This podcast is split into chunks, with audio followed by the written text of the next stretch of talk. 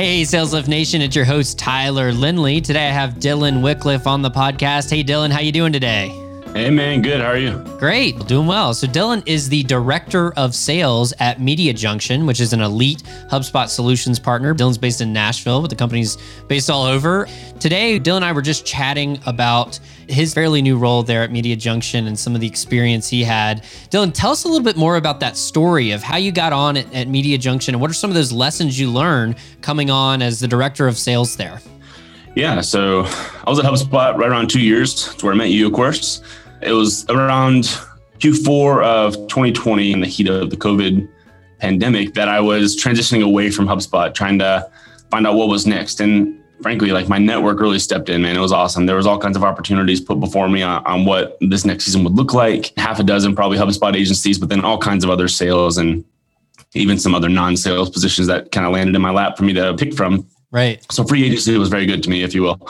I was actually in the midst of signing onto uh, one of our Canadian HubSpot agencies right before Jilly Frat from HubSpot said, Hey, I work with an agency called Media Junction. You don't have to commit to anything, but I just want you to talk to them. Mm-hmm. And I was like, all right, just because you're Jilly Frat, I will. talk to them right away. One conversation. I was just like, send me an offer letter. We'll figure out what it looks like later. I'll sign it right now. Uh, it was just such a good fit. Some, there was just something special about the company the way they did business, uh, the reputation they had in the industry. And I knew Trish Lessard. I knew her name just in the HubSpot ecosystem. She's a superhero out there. it was just put two and two together. I was like, wow, like I know these people. I know they're great. I know they do great work. And frankly, I know HubSpot pretty well at this point, so I wouldn't have to go in with a, a bunch of new things to learn. Mm-hmm. So I just dove in. Uh, seven days later, between HubSpot and my next venture, I was signed on starting at Media Junction and going through StoryBrand training. And the very next week was inbound, virtual inbound. Yeah, but man, it gets even crazier. I actually negotiated my title from business development representative to director of sales. Oh. As a flex, I'll be honest, there was no reason to call me that, but I just, uh, Media Junction didn't know going in from a CAM at HubSpot, you earn more credibility in the sales world, I feel like. And then for me, going down as a BDR, they don't know this, but like it felt like a demotion almost. So I was like, hey, just for the sake of my vanity, what do y'all think about this? And they were like, oh, totally cool. Now I realize how agile and fluid agencies are. It didn't mean anything. It ended up meaning a lot. And it actually turned out to be like foreshadowing of the very new season to come. When I joined as director of sales, there was me and there were two VPs above me. There was a VP of sales and there was a VP of maybe like client services, I think, who also played a pretty big role in sales that VP of client services within two weeks of me joining left to join the Drift team. So he went to go like to the big business again. Right. Former HubSpotter as well. Okay. I was like, all right, cool. I'll, I'll just learn from this VP of sales here. I'll learn the agency way of doing things and we'll crush it. And 30 days later, he left to join a more like technical role at a different agency doing more like technical stuff. Oh, wow. And I was just all of a sudden, I'm in this position where it's, I'm by myself on the sales team with a, a, sales coordinator, Ellie. Great. Shout out, Ellie. You're amazing. but I called her and I was just like, yo, it's just you and me now. Let's figure this out. Crazy. So within 45 days of me joining this agency, I was in this position to just lead a sales team, mm-hmm. which I, I wasn't initially hired to do. So I talked to our CEO, Trish, and I just said, Trish, obviously we're in some tense times here. We're a new team all of a sudden. I feel really good that I can do this for you. I feel like I, I've got what I need to take you where you're trying to go. And I'll talk about how we did it, but we ended Q4 with the best sales numbers we've ever hit in any quarter, in the middle of a pandemic, in the middle of a new team, mm-hmm. where it was just me and one other person. 2020 was the best sales year of all time. December of 2020 was the best single month of all time. It was crazy. Like all these things that just fell into place. And we had a lot of records broken in this period of time where I'm in a position that I maybe wasn't expected to be in at that time, too. Mm-hmm. So, what, what was that like though for you, Dylan, to be thrust into that a situation where you thought you were joining a, a larger team, you know, going to be able to learn from these folks who've been here for a while, and now it's everybody's gone. You're we're looking at you. What was that like for you? Was that were you scared? Were you excited? Were you nervous? I mean, there had to be a lot of emotions going on. Man, I, th- I think about this all the time because at the time I probably felt fear or nervousness, or I think I doubted myself a lot, thinking like there was a reason I was never a manager before. There was a reason no one ever promoted me to management, and I'm like, but what I really felt like and I'm like a big football nerd. Mm-hmm. But when Drew Bledsoe got hurt and Tom Brady stepped in, Tom Brady said, "I'm never giving this starting position back." Mm-hmm. And that that's really how I felt. I was like, yeah, there's a sense of nerves and there's a sense I may let people down or maybe I'm lying to myself that I have all these skills that I don't actually have. But man, by the time I'm under center, I'm like, I'm going to go for it. I'm going to go as hard as I can. I have every bit of the sales skills I need to do this role. Mm-hmm. I just need to learn more like business administration and, and, formal leadership. And I know HubSpot already, so that, that's a technical curve I don't have to get through. So I just told Trish, I said, let me hold this until I give you any reason to not let me. Mm-hmm. And man, we've just been killing it. It's been amazing. We talked about how y'all went back to basics somewhat and started just like building a foundation to build up. Obviously, there was probably some foundation already there, but it sounds like you worked a little bit on that foundation, making sure things were buttoned up. Tell us a little bit about when you've got a sales organization like that that's very busy, but you want to build that foundation for it to scale even further. What did that look like for you? What were some of those foundational steps? Yeah, that's an awesome question. I remember my first, so that was like November or late October 2020. I was working like 10 to 12 hour days and it didn't feel like it at all. It was flying by, but there was just so much to do. Um, and I told my wife, I was like, I swear this is not my new normal. I can't explain to you everything that just happened. Like I'll be home, I promise. I'm just trying to work on a lot of things right now. Yeah, like these two guys that left, they're very knowledgeable. They're very good at what they did. Mm-hmm. There's a reason they're they're often really great things right now. But I just had to look at what we were doing. I looked at our proposals. I looked at the language we were using. I looked at our CRM and how we were and we're not implementing the tools at our fingertips. Some of the things that I learned about that when I was digging into it was one, our proposals are really complex and deep and specific. So I wanted to tighten that down. I wanted to make that a little, a little bit more high level. So, like the way I do proposals now, it's not super granular. I don't bullet point every single item, every single page. Like mm-hmm. I'm going to highlight the the key deliverables and once we have enough conversations, like you're going to trust that my team knows what we're doing. We have this reputation. We just launched Dharmesh's website. If you don't know that, like there's a lot of people in this space that trust us to do work for them. And I'm not a developer. There's only so far I can go in the proposal process with you. So we shorten our proposals pretty dramatically and people are responding really well to it. It's, you're a great team. We've had all the conversations. This covers the bullet points. Let's sign and get started. So I shortened the proposals really well and I shortened the sales cycle from probably close to 60 days to I think 25 to 35 days is pretty normal now because I just ironed out our process. It was there's steps along the way. What did that look like to shorten the sales cycle? That sounds like a pretty dramatic shift, maybe cut it in half almost. How did you tangibly go about shortening that much, Dylan? Like I think agencies, as you're working with partners, like they don't really operate on a monthly cadence like a CAM does.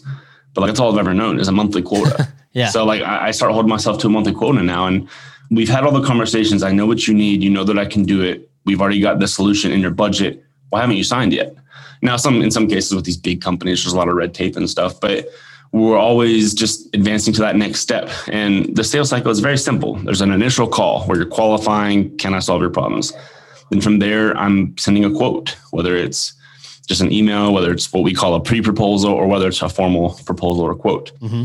From there, they review, we revise, we have follow up conversations. If we need to get a little technical, we'll bring a developer in and have more conversations.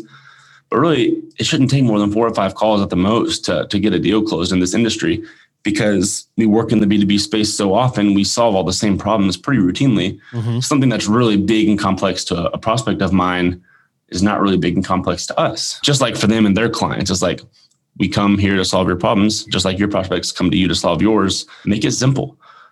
So I, I think I just simplified everything and just really clear next steps always. Like I don't leave a phone call without the next step being set in stone. So we're not just hovering in this limbo of we've had some conversations. Like basically, if you can't tell me where a deal is, you don't have any control over that deal. Mm-hmm. So like I, I just never relinquish control of a single deal. Let's talk a little bit about that concept of clear next steps because I think that's a good point and one that I think a lot of people aspire to do is have clear next steps and then maybe in practice it doesn't end up, you know, working out to be fluid or that formal or that clear, I guess if you will. So, how do you ensure what do you do on a call, I guess at the beginning and at the end of a call to make sure that those clear next steps are going to happen and you're holding yourself and that other prospect accountable to those next steps? So you have to know your process from very first phone call all the way to completion of the engagement. You have to know the whole process. So I got with our team and I walked through what our engagements look like. So I just learned when someone signs with me, how do I hand them off to you? How do I do that really well so that I can explain that process to a prospect? So for me, I just had to first let me line out the sales process. Here are the types of phone calls that we go from start to finish. And then at what point do they sign? Okay, now that they've signed, what's the process from there? I have to countersign. I have to create a Slack channel. I have to tell the team, here's a new client that we have. Let's schedule the kickoff. And then from kickoff, we have a stakeholder call, which is the big deep dive kickoff, basically. And then from there, we get to work. We start working in Basecamp and hear all the different people that come into your project. So for me, like I just tell people very quickly that here's the process. Mm-hmm. Today's call is me trying to figure out if I can solve your problems, if I can do what you're hoping that I can do. And can I do that within your budget, within your timeline, GPCT, all that? Yep. So can I do those things? If the answer is yes, let's get started. I'm going to send you a quote. I'm going to send you a proposal. I'm going to email you some pricing, whatever the next step may be. From there, if if I haven't sent you a formal proposal here, I've sent you this this pre-proposal with pricing. Next steps from here is if you're ready to move forward, I'm going to draft a full proposal for you. I can do that within two business days. From there, next steps will be to sign. Let's kick off and get started. Mm-hmm. So I'm I'm constantly just like over communicating the process so that everyone knows like where they are in the journey too. Because we talk about the buyer's journey all the time, and no one is like consciously aware that I'm in the consideration stage of the buyer's journey right now, looking at all the different options that I have for, for solving my problems. Right. I'm just over communicating both to my team and my prospects mm-hmm. what to expect from this call and the next call. Do you think it's important? Have you found in your time there at Media Junction, is it important to educate the buyer on where they are in the buyer's journey, like to keep them in the loop? Do you think it's important that they know that they're aware that they're going through a process that is systematized and process driven and very organized? Like I take a lot of people through this process. Here's the next steps. Do you update them on where they are, or do you feel like that just comes naturally? I think I am doing some of that, maybe not extremely consciously, but so I'm not totally telling somebody that you're in the third deal stage in my pipeline right now, but I'm telling people like, hey, I, I, work with companies like this all the time. So like I'm earning credibility in that conversation. I do this all day, every day. Mm-hmm. What is really complex and mysterious to you is where I live nine to five every single Monday through Friday. Mm-hmm. I work with companies like this all the time. Typically, companies like this that have what you're going through, by about seven to 10 days from now, you and I are going to start working on this project together. So I start having those kinds of conversations early, but I do use some of the buyer's journey language because I'm trying to, to get some of that into their company's DNA as well. Like what I'm doing for you right now is I'm leading you through these different phases of, of trying to solve your problems.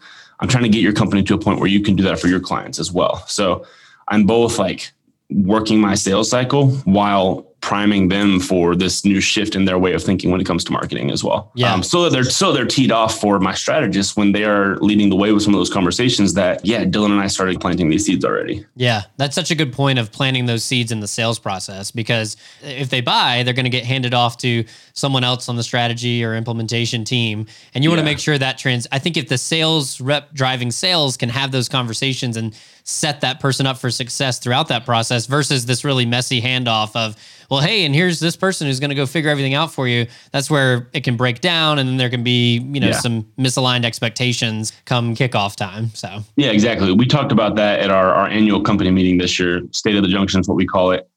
It's kind of like inbound for our agency, mm-hmm. but way small. But we talked to our team today, and I, I just said we were celebrating our, our huge numbers and just how excited we were. And I said the way that we're going to keep doing this is for every marketer on our team to be a salesperson. Mm-hmm we should always be looking for opportunities to continue helping our clients more and more.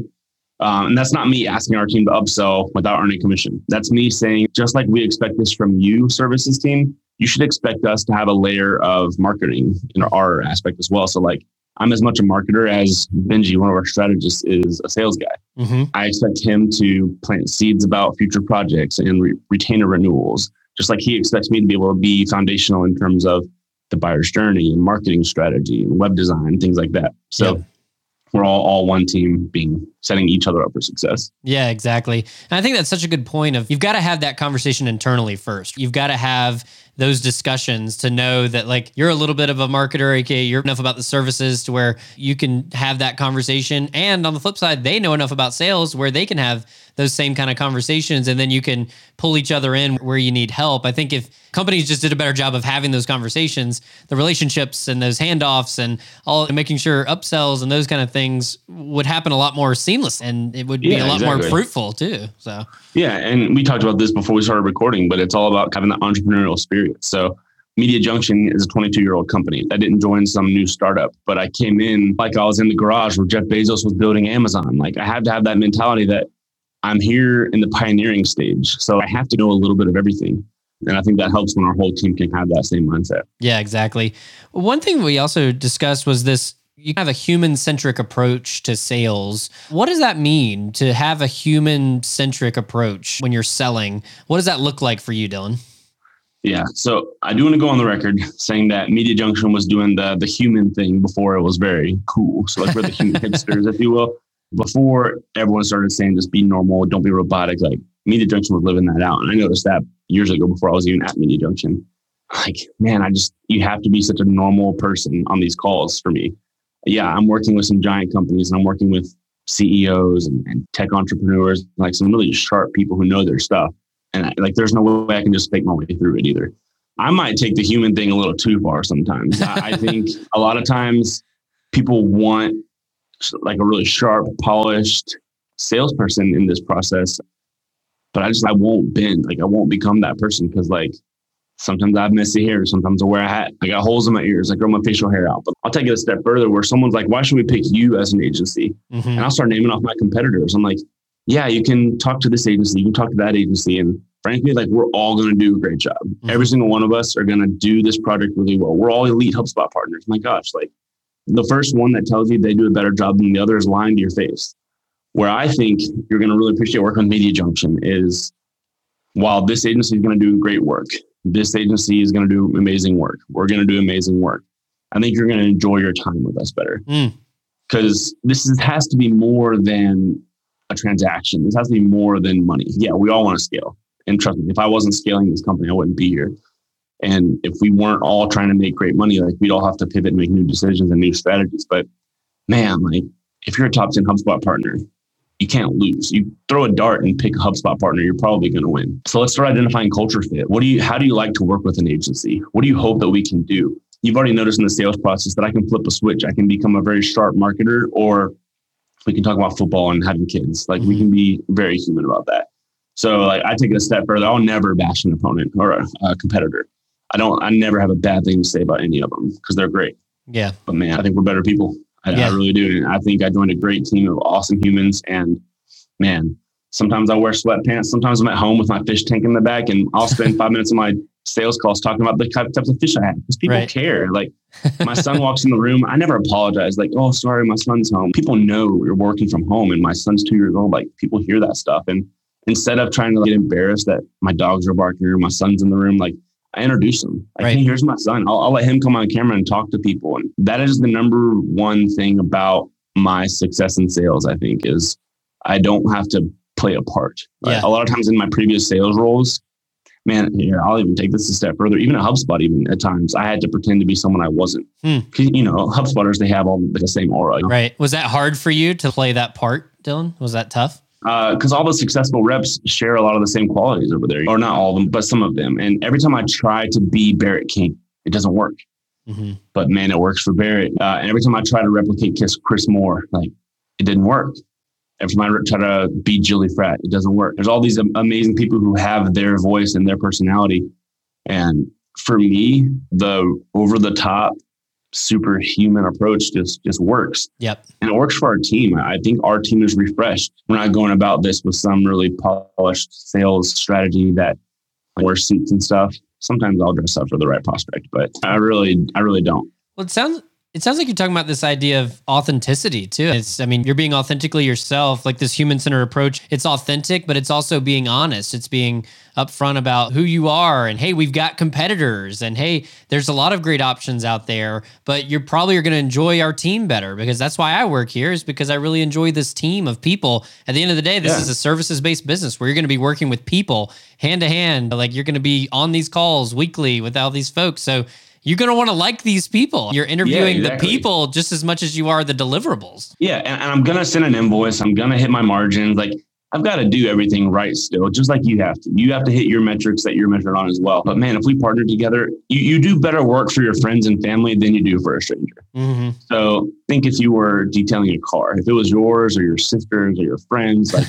you're going to do a great job. Right. Uh, but if, if, it's just another random person, you're going to do the bare minimum you can get away with. I know that if, if I can build a real relationship and create genuine connections on this journey that everybody's on, nobody will lose. Yeah. And, and sticking with this theme of kind of honesty and authenticity, another key part of the sales process that we're going to touch on is just having the ability to talk about money. Obviously, we know in sales, like having the money conversation can be very difficult, but it sounds like it's something that you've been working on. And what are you seeing working for you in your sales process when you're talking about money with your prospects and your clients?